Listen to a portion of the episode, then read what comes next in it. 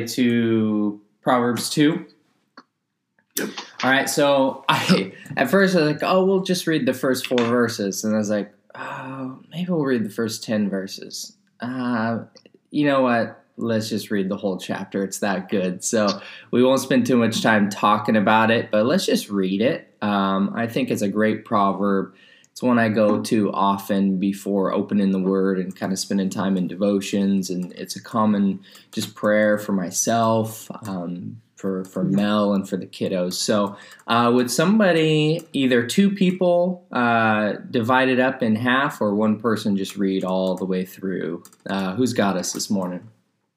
I can read half. All right, thanks, Anthony. Somebody else can Yeah. jump in after him.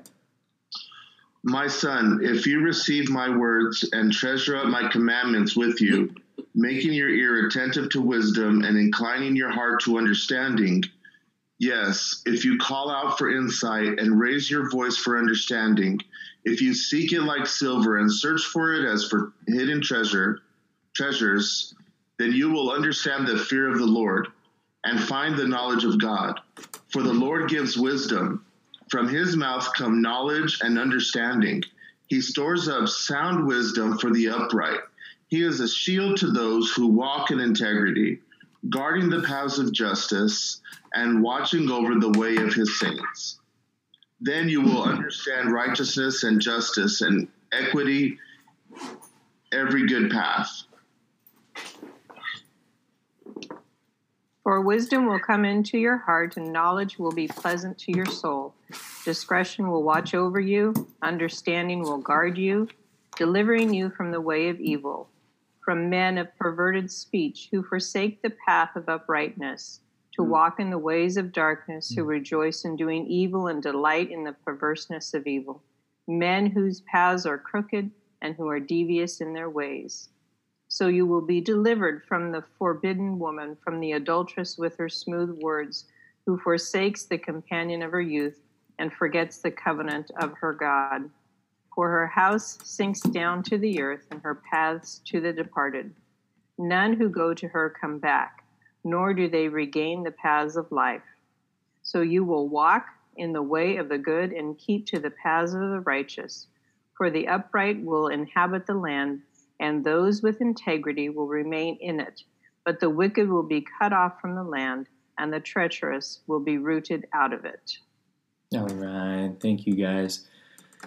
Proverbs 2 kind of hit a whole new meaning for me about five years ago, which is hard to believe, but about five years ago, Mel and I and uh, this this little known guy named Fuego uh, as well got to go spend a couple weeks in, in Costa Rica with an organization called Students International, just an organization that's doing an incredible job of just reaching students in Costa Rica with the gospel and just doing evangelism and discipleship really well. Well, before I was heading out on the trip, somebody had said, "Hey, you gotta get some time with the leader there, the organization." And his name's Jeff. He's he's probably one of the best leaders I've ever come across. And so I was able to set up just a couple hours with him on the side to get some time, just ask him some leadership questions. And I remember being so excited leading up to the trip, not only for the trip, but to get to spend a couple hours with this guy and just ask him some leadership questions and and so forth. But right before leaving for the trip, I remember reading Proverbs 2 right here. And I really felt from the Holy Spirit as I read it, Dave, you're so excited to meet with a leader and learn from his wisdom. But what about me? Uh, what about my word? What about the fact that that my wisdom has been around for all of eternity? How hungry are you to sit down with me and ask me questions? And it really hit me because I realized I, I'm very grateful. I love sitting down with mentors. I love, and one of the reasons is is because you get to sit down with somebody who has lived 20, 30, 40, 50 more years of experience than you, and you get to ask questions because they've got a larger scope to look at than you do. And this thought hit me from Proverbs 2 that, well, God, what about spending time with the one who is outside of space and time, who is eternal? So it's not just 40 more years of wisdom that you have the opportunity to, to soak up, uh, but you get to sit down with an eternal God and ask for his perspective. It reminds me of Job. Job kind of humble, or God humbles Job and says, Hey, were you around when uh, I laid the foundations of the earth? Were you around when I gave the borders to the oceans and created the stars in the sky and and the the lion, the tiger, the bear. Were you around? No. Okay, I've been around a while, you know. And Proverbs two just reminds me um, that uh, the beauty of God's word is we get to draw near to an eternal God who will share his wisdom with us. We get to draw near and hear his voice and um, and learn from him and humble ourselves before him and that's the beauty of opening god's word at six in the morning on a thursday morning everybody logging on zoom is together we come before an eternal god with eternal wisdom and we say here we are we want to learn from you. We want to draw near to you about how to live in your world that you've created. So um, hunger for wisdom that's that's a desire i really have for us as a community as a church is that we people be people that love to draw near humble ourselves and listen to the voice of god. So uh, let me pray for us and then i'll tell you a little bit about where we're headed this morning and, and we'll go from there. So father we love you uh, we're so grateful for who you are uh, proverbs 2 reminds us Holy Spirit, thank you for these words that you have inspired, you've breathed them out. And so we open your word and, and we just say, You're the teacher, we're the students. We want to learn from you. We want to know how to love as Christ has loved us. We want to know how to live in this world in a way that brings you glory um, and brings good to those around us. Jesus, we want to see people around us filled with your life crucified on the cross and brought back to new life in you. So help us this morning. We don't want to be ashamed of the gospel. Uh, instead, we want to be bold with the gospel like Paul. Help us to become more like Paul as he pursued you, Jesus. In your name we pray. Amen. Amen. Um, so we're going to read Romans 1 together once again, just kind of grab the whole context. And then we've got some homework that we're excited about that I know everybody's done. And uh, so, what we'll do after we read Romans 1 is Sean will kind of lead us through that conversation about this homework as uh, John's going to talk a little bit about the phrase for faith, from faith in verse 17. And then, Connie, I believe you had the biblical word of righteousness. And then, Anne, you had the biblical word of ungodliness. And Dave, you had the biblical word of fool or foolishness. Everybody sound sound good? And did I catch anybody by surprise? All right, we're good. All right, well, let's read Romans one together, and then Sean, you can take us from there through those those words there. Somebody got Romans uh, one, and we can pass it around.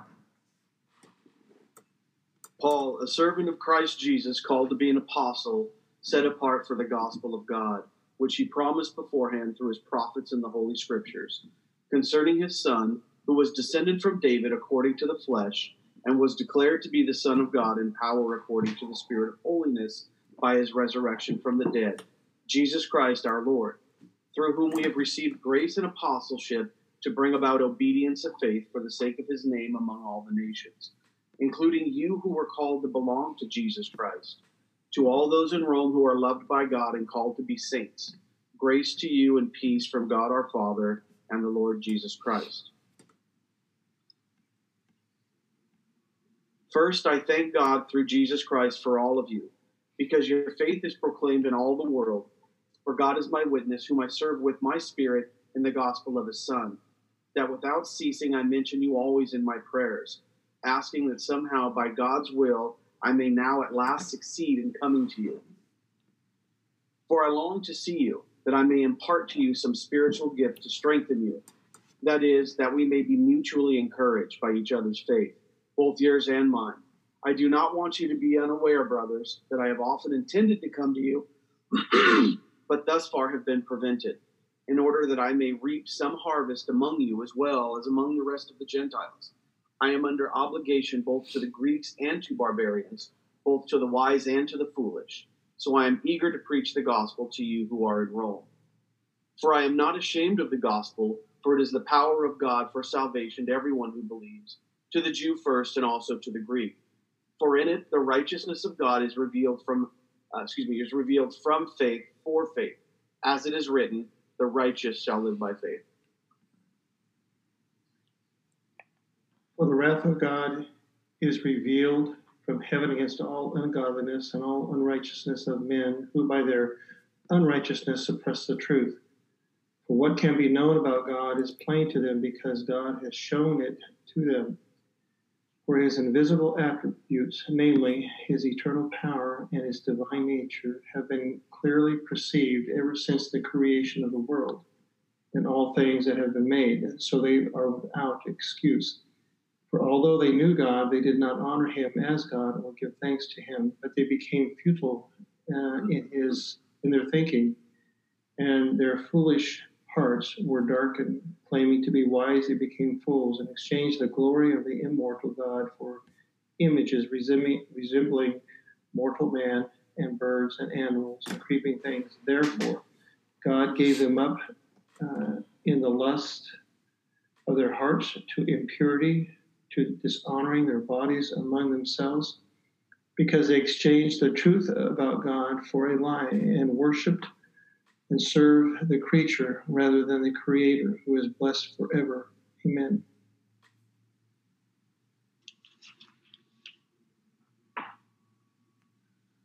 For this reason, God gave them up to dishonorable passions. For their women exchanged their natural relations for those that are contrary to nature and the men likewise gave up their natural relations with women and were consumed with passion one for another, men committing shameless acts with men and receiving in themselves the due penalty for their error. And since they did not see fit to acknowledge God, God gave them up to a debased mind to do what not ought to be done. They were filled with all manner of unrighteousness, evil, covetousness, malice. They are full of envy, murder, strife, deceit, maliciousness. They are gossips slanderers, haters of God, insolent, haughty, boastful, inventors of evil, disobedient to parents, foolish, faithless, heartless, heartless, ruthless, though they know God's righteous decree that those who practice such things deserve to die. Not they not only do them but give approval to those who practice them. Man, that's rough. Hmm. Um, okay, so let's go through some of the words that we just picked up in, in 18 through uh, 32. Who wants to go first? We had uh, ungodliness, unrighteousness, and fool or foolish. Would somebody be kind enough to uh, help us define one of those first? And Sean also just throw in there John's phrase he he studied for faith from faith. Yes. Yeah. Okay. Cool. John, John, do you want to? Would you like to do that before you define words or after? I can do it right now. That's fine. Okay. Sure. Yeah.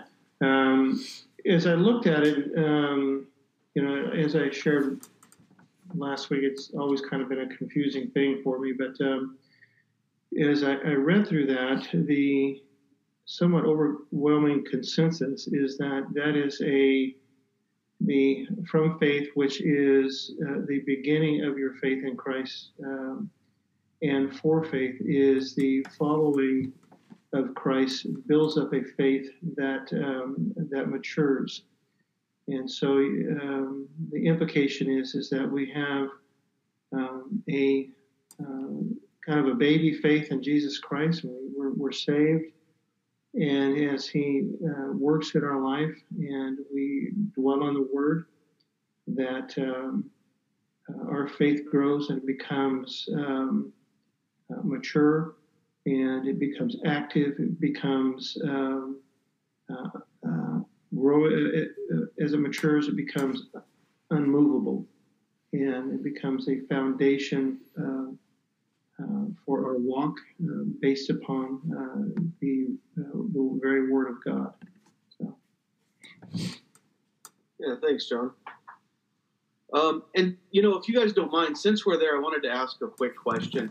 Paul says he's not ashamed of the gospel. This is in 16. I don't know about you guys, but there's been many instances in my life where I've um, wanted to share the gospel, but been perhaps embarrassed about how I'll look in front of other people or in a, in a weird environment, social environment, whatnot. How do we get to the point of, like Paul says, being not ashamed of the gospel?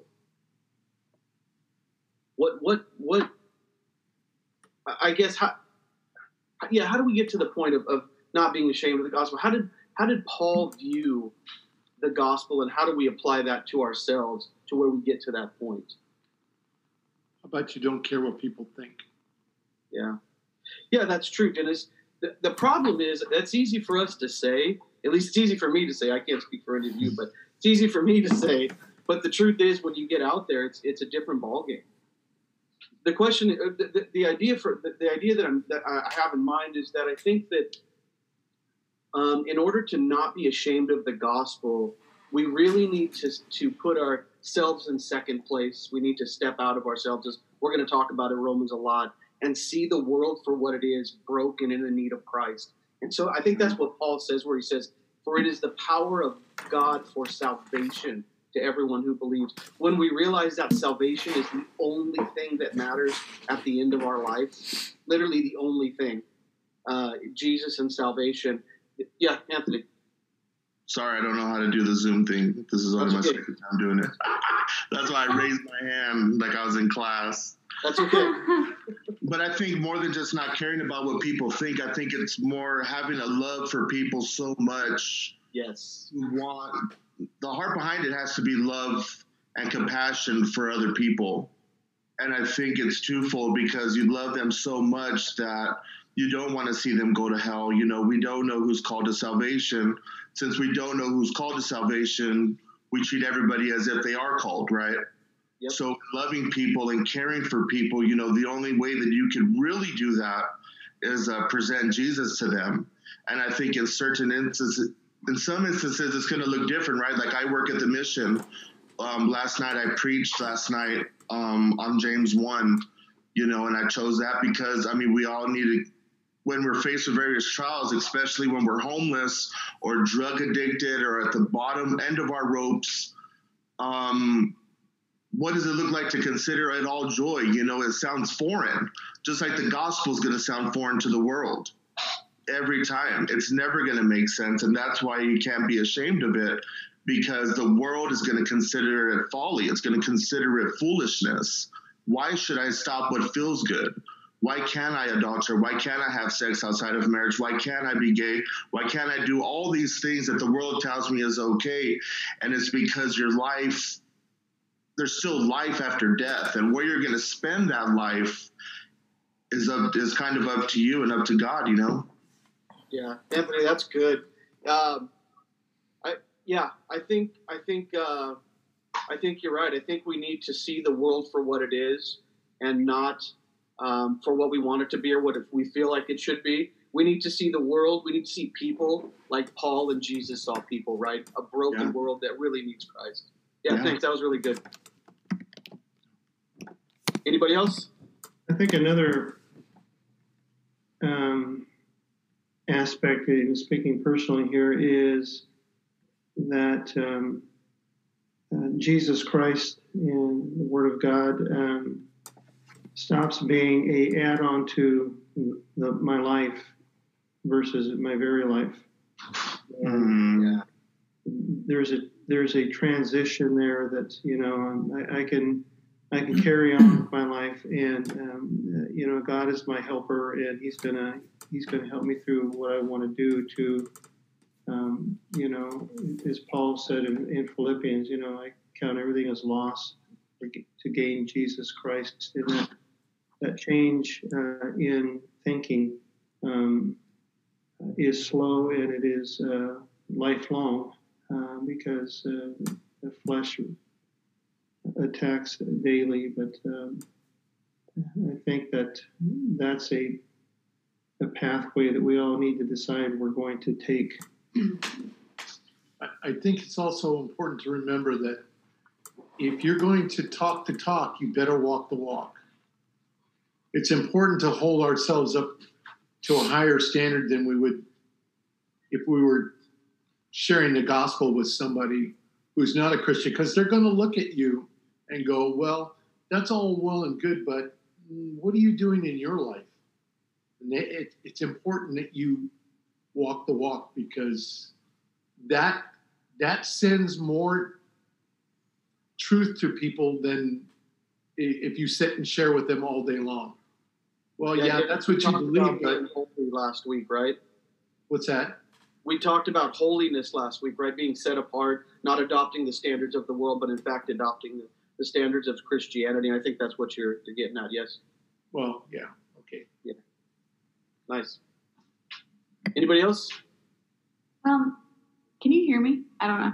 Okay. Mm-hmm. Sorry, I realized my video is not working, but I wasn't sure if my mic was. Um, I think when it comes to not being ashamed to share the gospel is sometimes we have to. I think going on to what Dennis had said is just sometimes we have to not be ashamed of ourselves, um, because we do have that fear sometimes of like, am I worthy to share this with that person when like these are the the actions that I'm living, and then kind of combining what John had said is just adding that that aspect and letting the gospel consume you. Because recently I've been working a lot on this thing called conversational ministry, which is not necessarily just bringing scripture and speaking it, but to someone is just having that conversation with someone and letting the gospel kind of just like flow through me and letting God like work through me. And I've noticed that when I just trust in the Lord, like sometimes I can pull out verses and I didn't even know I remembered, and they're mm-hmm. just coming, mm-hmm. just flowing into the conversation and um, just showing people that love of Jesus Christ through like me just being there and making them feel valued. Um, and sometimes I have to really like check my shame and think like, am I ashamed of the gospel or am I ashamed of my actions? And do I feel worthy enough to have this conversation with someone? Hmm. Yeah, that's good. Okay, um, who would like to uh, who would like to define the first word for the morning? I have righteousness. Okay. Okay. It was taken from verse 17. Um, and Strong says equity of character or act, specifically Christian justification. That was from Strong's Concordance. Um, so then I went to just a Google um, definition. It says the condition acceptable to God, doctrine concerning the way man attains a state of God's approval, or integrity, virtue, purity of life, rightness, correctness of thinking, feeling, and acting. So in the Old Testament, um, the righteousness was an act of faith and obedience to the law. Uh, the atoning work of cleansing of sin by a sacrifice um, was accounted to him as righteousness. So, sacrifice of the animal. In the New Testament, 2 Corinthians 5:21 tells us, "For our sake he made him to be sin who knew no sin, so that in him we might become the righteousness of God." So in the New Testament, righteousness has been imparted to us. It is who we are, and it is a completed work. Hmm. Yeah, that's good. Thanks, Connie. Mm-hmm. Really good. Dave or Ann, would you guys like to take the next one? Okay, I'll go. go. Oh, go ahead. Go ahead. Okay. My word was ungodliness. Can you hear me? Yes. Okay. Ungodliness is the condition of being polluted with sin. To be ungodly is to act in a way that is contrary to the nature of God. To actively oppose God in disobedience or to have an irreverent disregard for God. The Bible talks of the ungodly as those who are separated from God. The ungodly are those who do not know God through Jesus Christ. They have rejected God's Son and remain in their sin. Um, my verse, I have two verses, 2 Timothy 2.16. But avoid irreverent babble, for it will lead people into more and more ungodliness and then Titus 2 11 and 12. For the grace of God has appeared, bringing salvation for all people, training us to renounce the ungodliness and worldly passions, and to live self controlled, upright, and godly lives in the present age. Okay, good. Thank you.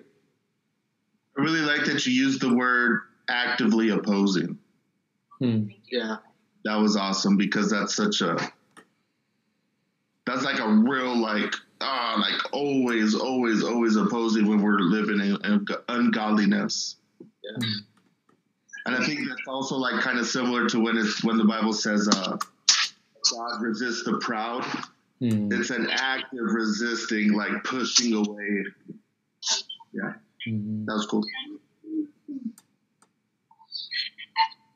Dave. Okay. Um, I the first definition that I got of all four of these fool, foolish, foolishness, and folly Hmm. was lack of good sense or lack of good judgment. But then there was another definition that I had found that said a person who acts unwisely or imprudently.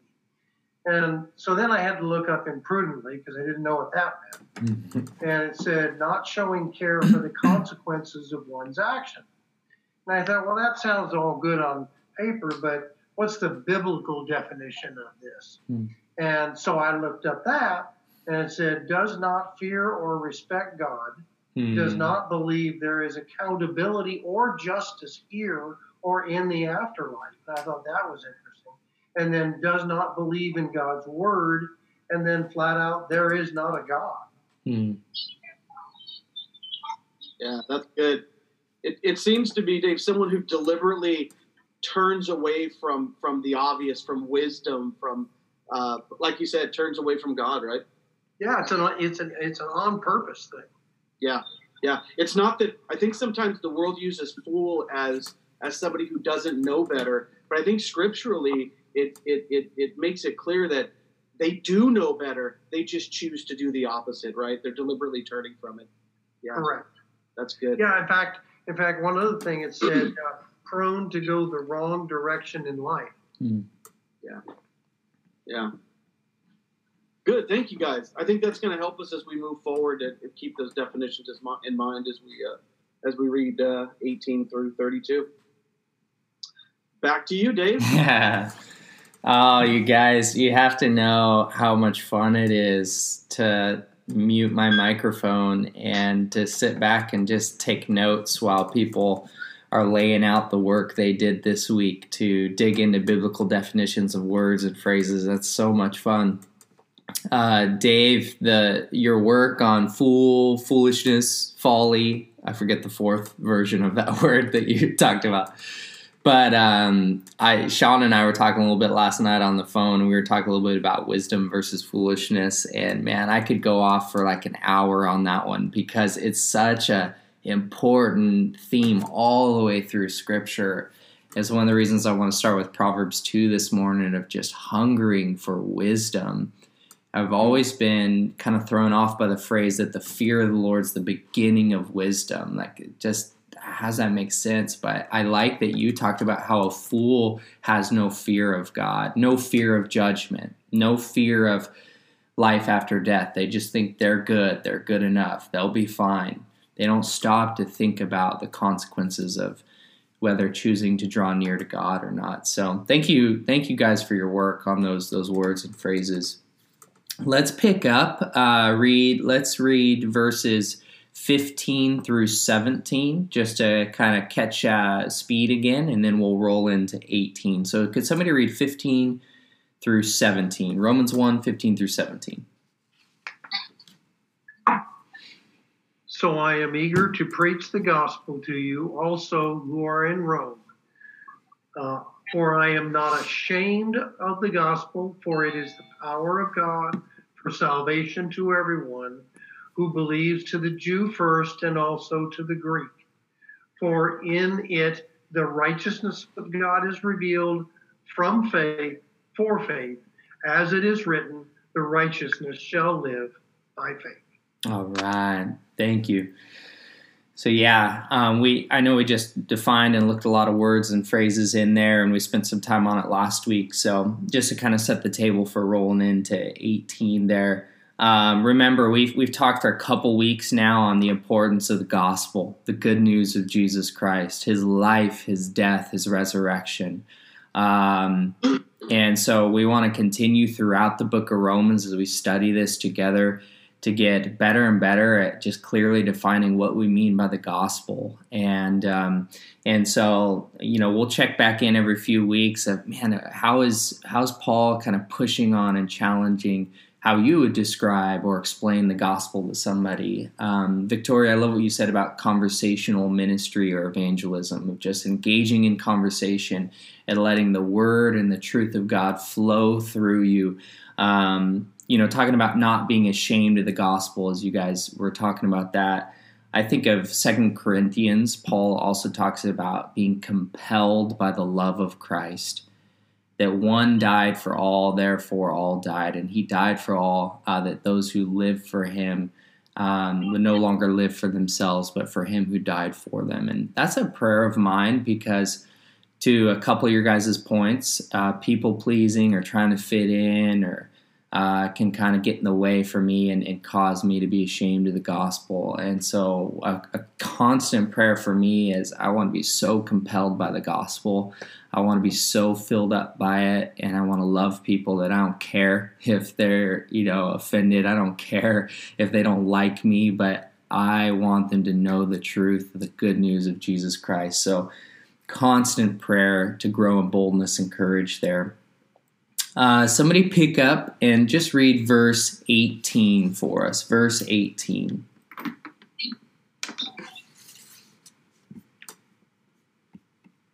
For the wrath of God is revealed from heaven against all ungodliness and unrighteousness of men who by their unrighteousness suppress the truth. So you guys may notice here the first 17 verses of Romans 1 we've talked quite a bit about. Now 18, you can probably tell by reading it, we've read it several times now. There's a shift that takes place, right? Even in the tone, in the like if you're just go off feelings alone of reading Romans 1, you can feel something shift here in verse 18. What what would you guys say is shifting here? from the first 17 verses of chapter 1 to now 18 through 32 there is there's there's a little bit of a, a turn of direction paul takes how would you guys describe that brutal I sorry, I, I didn't. I heard something. Yeah, it, sound, it, sound, it sounds brutal. Yeah, brutal. I think it's important to keep in mind, uh, Dave. You laid out that that foolishness uh, description really well, and there was a phrase in there I wanted to remember when we got to 18 through 32 that I forgot um, as you were laying that out. But um, this this constant kind of rejection, and Anthony, you highlighted this as well from I think Anne's uh, definition of ungodliness. This active opposing or rejection of God, right? Um, just three things. Yeah, go ahead. I think I think part of the shift that's kind of sticks out to me is that um, in order to really appreciate the gospel, you have in order.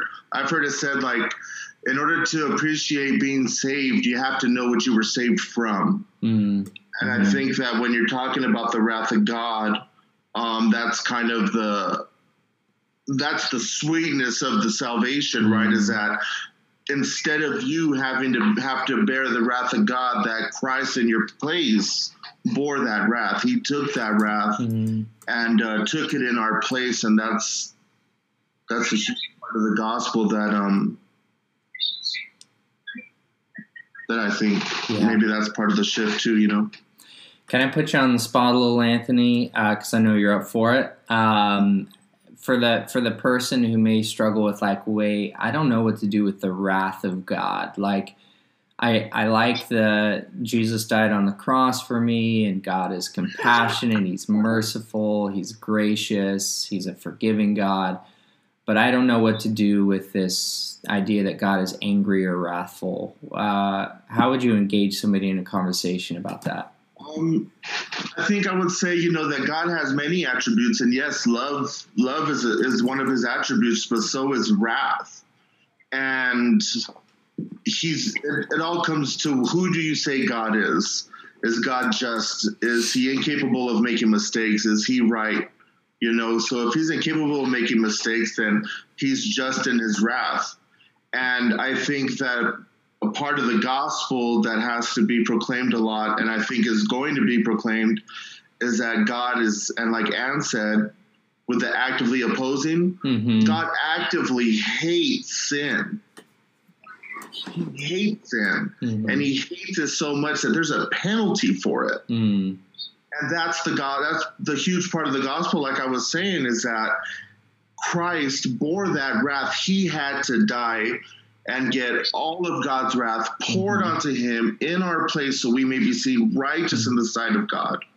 Because when we are born, we're born into sin. hmm You know, I mean, we learned that in Genesis, right? In Genesis three from the fall Mhm. you know, and then Genesis three, you see it, you see it kind of snowball from Adam and Eve to Abel. You know, am I my brother's keeper? Mhm. You know what I mean? And then unrepentant of his sin, uh, my my judgment is too much for me to bear.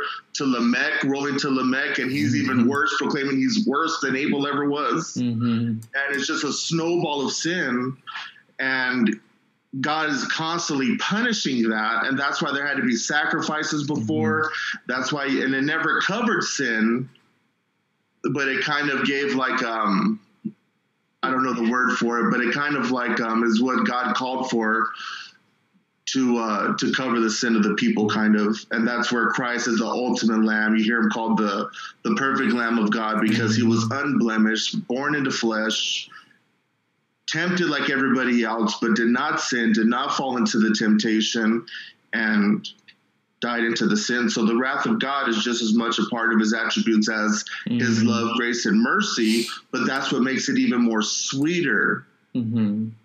is that he didn't have to save us, but he chose to save us. Mhm. And that Christ chose to give up everything for us. Mm. That's good, man. Mm. Sean Young, I feel like Anthony has spent a little bit of time in Genesis with you in the past. I just get, I just get that, I get that sense, you I know. yeah, uh, you guys know how much we love the Book of Genesis. It's hard not to go back to it. So, Anthony, I'm not gonna lie, I was sitting really proudly when Yeah. speaking. I know. Yes. Yes. Good job. Um, thank you, Anthony. I knew I knew I could put you on the spot, man, and you'd be up for going for it. Let me just open this back up to the entire uh, group here. Um, Anthony, you use the phrase that God hates sin. Let's talk about that for a second. Why does God hate sin? Or let's go back to the actively opposed phrase. God is actively opposed to sin. Why? because it separates us from Him. Separates us from Him. Mm-hmm. Good. um, because it suppresses the will of God. Um, sin keeps the world from working as God originally created the world. Mm. Mm-hmm. That's good. Man, I feel like you were just like ready for that question. Like, Studied last night. okay. Yeah, I love it. Like, I feel like your notes probably are much better than mine this morning. it's the feeling I'm getting.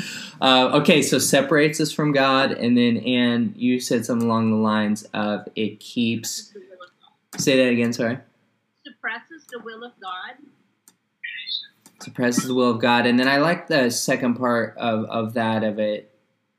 Keep Oh, sin keeps the world from uh, working as God originally created the world. hmm Anything else you guys would add to that? Why does God? Why is God actively opposed? Why does He hate sin?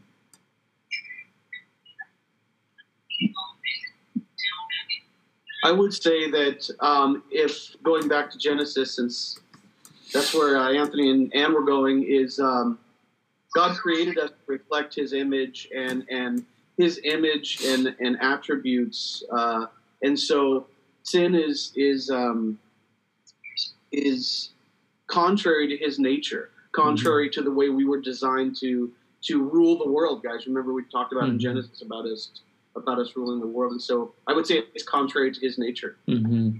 It's good. And I think when we're sinning, we're we're not we're not saying that God is God, but you know that our flesh is God or whatever our um, desires are God. Because I remember that from Genesis three, also from Adam and Eve. You know, they chose they wanted a different religion. Than, they wanted their own religion, what they wanted, what they thought was best, instead of trusting in God, what He thought was best and what He said was best. Mm-hmm. Yeah, it makes us God, right, Anthony? When we sin, it's it's yeah. us. I, I want to be my own God rather than trust in the God of uh, God of Scriptures. It's like slapping His hand away. Yeah, it's good.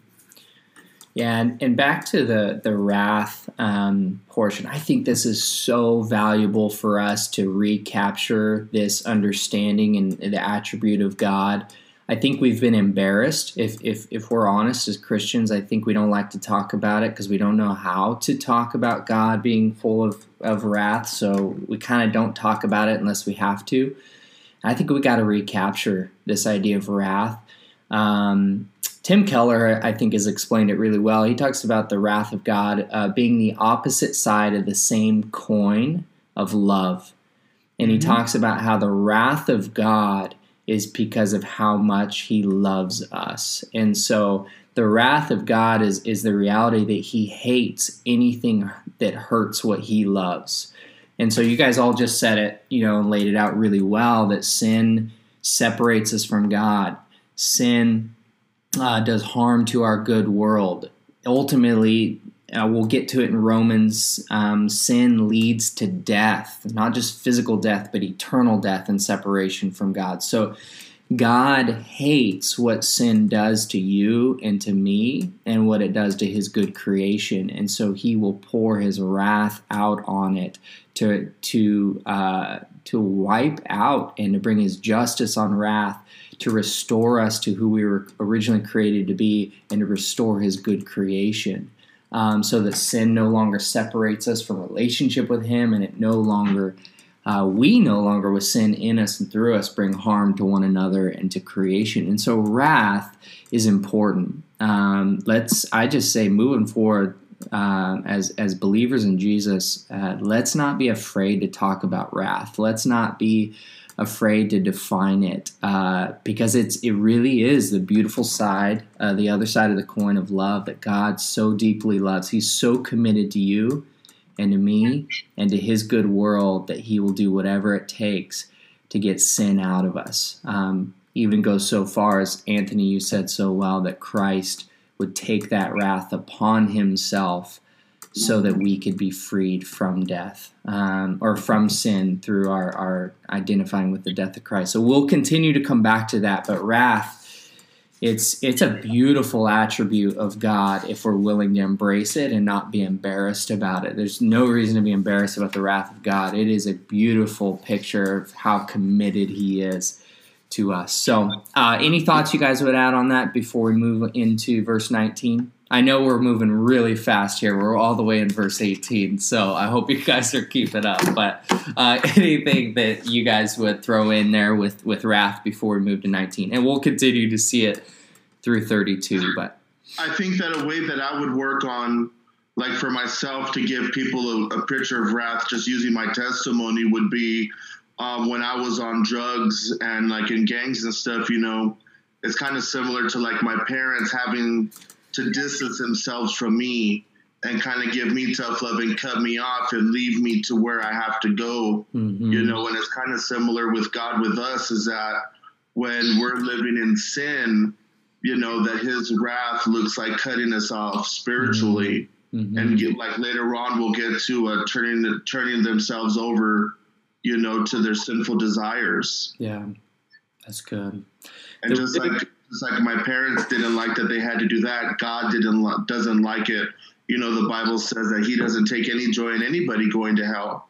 Mm-hmm. You know, it doesn't make him happy. It's not something that he that he to do, but um, he's never changing, and he's always just. And in his just judgment, you know, um, some are going to fall into that. Um, one more, uh, Anthony, you said that reminded me of one paragraph here that um, I, I have that one more thought on, on wrath before we move into 19. I think this is really important for us in the day we live in because uh, this author, Becky Pippert, um, she writes about wrath. Uh, Connie, are you familiar with her? You're you're nodding. Okay. Um, I was doing a little research on her. I hadn't heard of her before, but wow, she wrote an amazing paragraph. Or go ahead, Connie. Oh, I think you're still muted. There. She's just from my generation, Dave. That's why you. Okay. All right. well, she's like a brand new world to me here. So, anyway, she wrote an incredible thought on wrath and tolerance. And I just wanted to read that to you guys and maybe let you think about it for a, a minute and then we'll roll into 19. So, yeah, Connie, if you have more thoughts or quotes from her, pass them my way. Um, and so, anyway, here's here's what she says. As she's talking about kind of the fact that the more she loves somebody, the angrier she gets with them when they're doing something that hurts them. So she says this If I see somebody hurting themselves and I don't love them that much, I don't know them that much. I'm tolerant. Think about this. The less I love somebody, the more tolerant I am if I see them doing things that will seem to be hurting themselves. But the more I love somebody, the less tolerant I am. I want, and then she says this I want to shake them. I want to say, can't you see? Don't you know what you're doing to yourself? You're becoming less and less yourself every time I see you. I'm not angry because I hate them. I'm angry because I love them. If I didn't love them, I'd just walk away. Real love stands against deception. Real love stands against lies that destroy. Um, man, I thought, wow, I think she captured the idea of the importance of wrath and um, intolerance. I'm going to use that word intolerance towards sin. We are not tolerant when it comes to sin because we know that it destroys human lives. And so, this idea of tolerance will not work in Christianity. We are intolerant when it comes to sin that brings harm to the people that we love. So, anyway, I thought she just captured that really well. So, um, verse 19, somebody take us into 19, read that for us, and we'll go from there.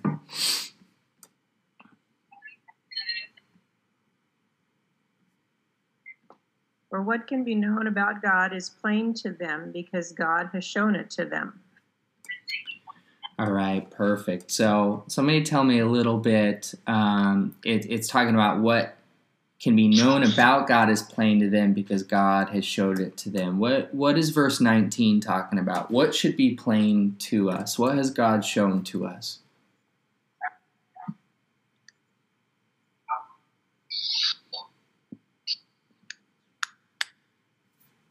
I think God has shown us through His creation that you know that He exists. Yeah. Mm-hmm. Yeah. If you Yeah, the- see, or go ahead. Sorry. Of create, I'm sorry, I did. No, go ahead. I was just going to say the intricacies. If we stop and look at creation of how how complicated things are, um, it's it's foolish, right, Dave, to even consider that it's a it's a random chance or a product of time. Mm. Um, and and so I think we missed a little part of uh, 18, Dave, that maybe is going to flow into 19, talking about them. excuse me, suppressing the truth. Oh yeah, thank you. I missed it. No, that's that's fine. You want to chat talk about that? No, just just I think it's obvious in our world now that that we're seeing uh, on from from every direction that Mhm. truth is being suppressed. Um, and since we're talking about um, things being plain to us because God has shown us to us shown it to us, um, I think nothing more obvious than, than just the simplicity of cre- or the simple uh, of creation. The the the the, the um, something we walk past, we, we walk through daily. How do you not walk outside and marvel Mm. at, at, at what God's created? Yeah, that's good. Thanks for bringing us back to that phrase. That's a huge phrase we need that sets the tone for the rest of all the way through verse 32 that they suppress the truth. So God has revealed his righteousness. He's made himself known through creation. We'll talk about that here in 19 of uh, we can know that there is a God, there's a being greater than us through his creation. Uh, we'll end with a psalm about that. Um, he's given us human conscience, um, and then also through through the special revelation we would call of, of the appearance of his son who became human. So God has made himself known to us. But that, that word suppress the truth, you guys probably heard us talk about this before, but it, it's kind of like if you're in a swimming pool and you're trying to hold a beach ball underwater. If you've ever tried to do that, that idea of like, you you know you can't do it, but you try and do it anyway, and it always pops back up.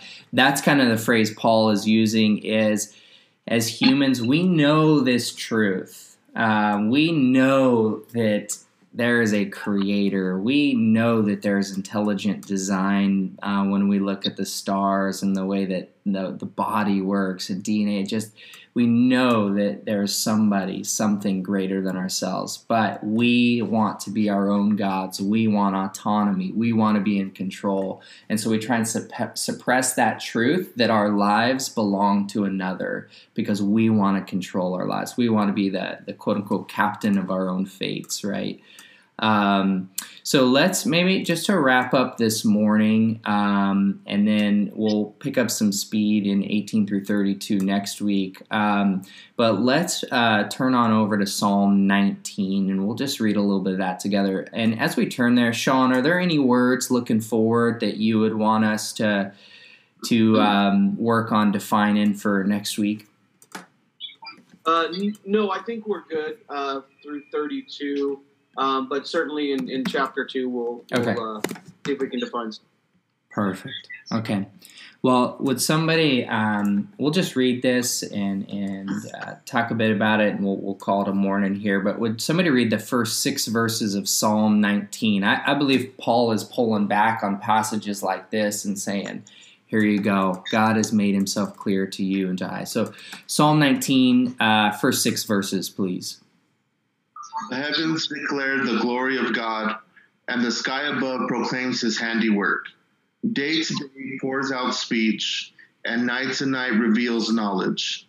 There is no speech, nor are there words whose voice is not heard.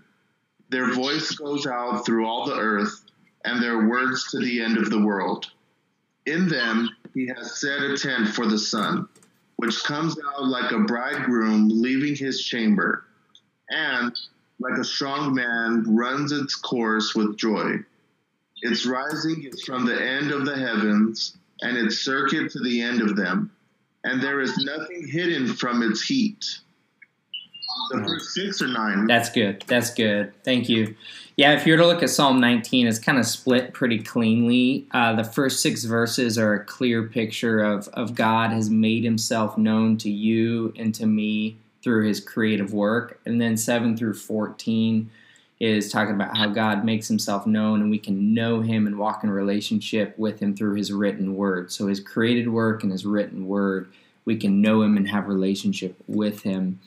We're going to get into it, like I said, next week. We'll kind of back up, go 18, 19, 20. You're going to see Paul talk about this idea how um, God has made it plain to us through his creative work um, that, as Psalm 19 says, the heavens are declaring uh, his glory and his handiwork right? So we look up and we say wow look at look at the creator look at the artist behind this work. Um, and it, it ought to fill us with an awe and a humility. As as dave you defined a fool a, a fool can look up at the stars and say, "Oh, that's you know that's kind of kind of cool how that came together." you know, a wise person will humble themselves and say, "Whoa, what a God!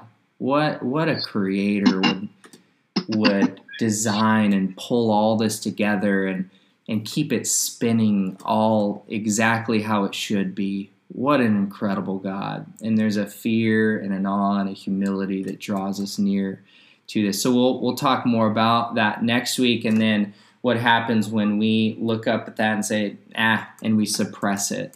God's response. Anthony you already went there a little bit about kind of turning us over or giving us up. So we'll talk about that. Any other thoughts you guys have this morning before we wrap up?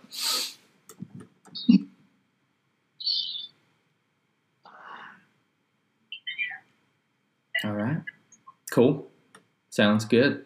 All right, so uh, everybody's off the hook uh, for homework this next week. Uh, but go ahead and just read through Romans 1 one more time.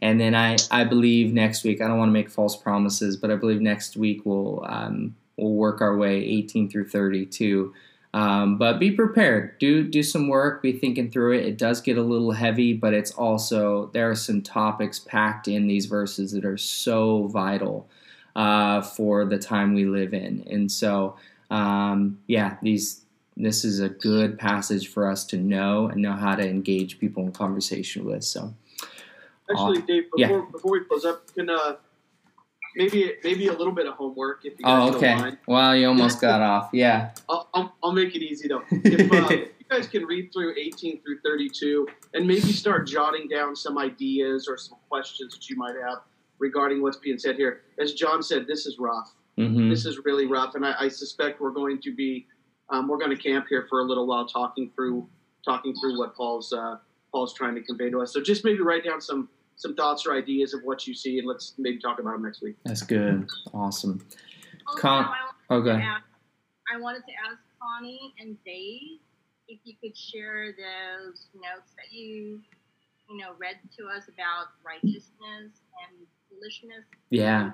Like to have those well. Only here's here's the the conditional catch. Only if you'll share your notes, and because they're way better than mine. So let's do let's do a note swap. Okay, I like that. Good. I'll drop that paragraph in our group text right now. So, okay, Connie, would you be willing to pray for us this morning?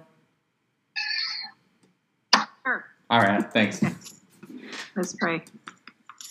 Oh, gracious Heavenly Father, we thank you that we are able to come before you and um, look at your word, Father, and examine our lives as well. We thank you for um, the challenges that you give us. And we ask, Father, that as we walk throughout our day, that you would continually remind us, number one, of um, who you are, your magnificence, your um, your holiness, your righteousness, Lord, and um, remember that uh, you are um, you are God, and we are not, and we are thankful for that. And uh, give us understanding of the the love that you have for us, Father.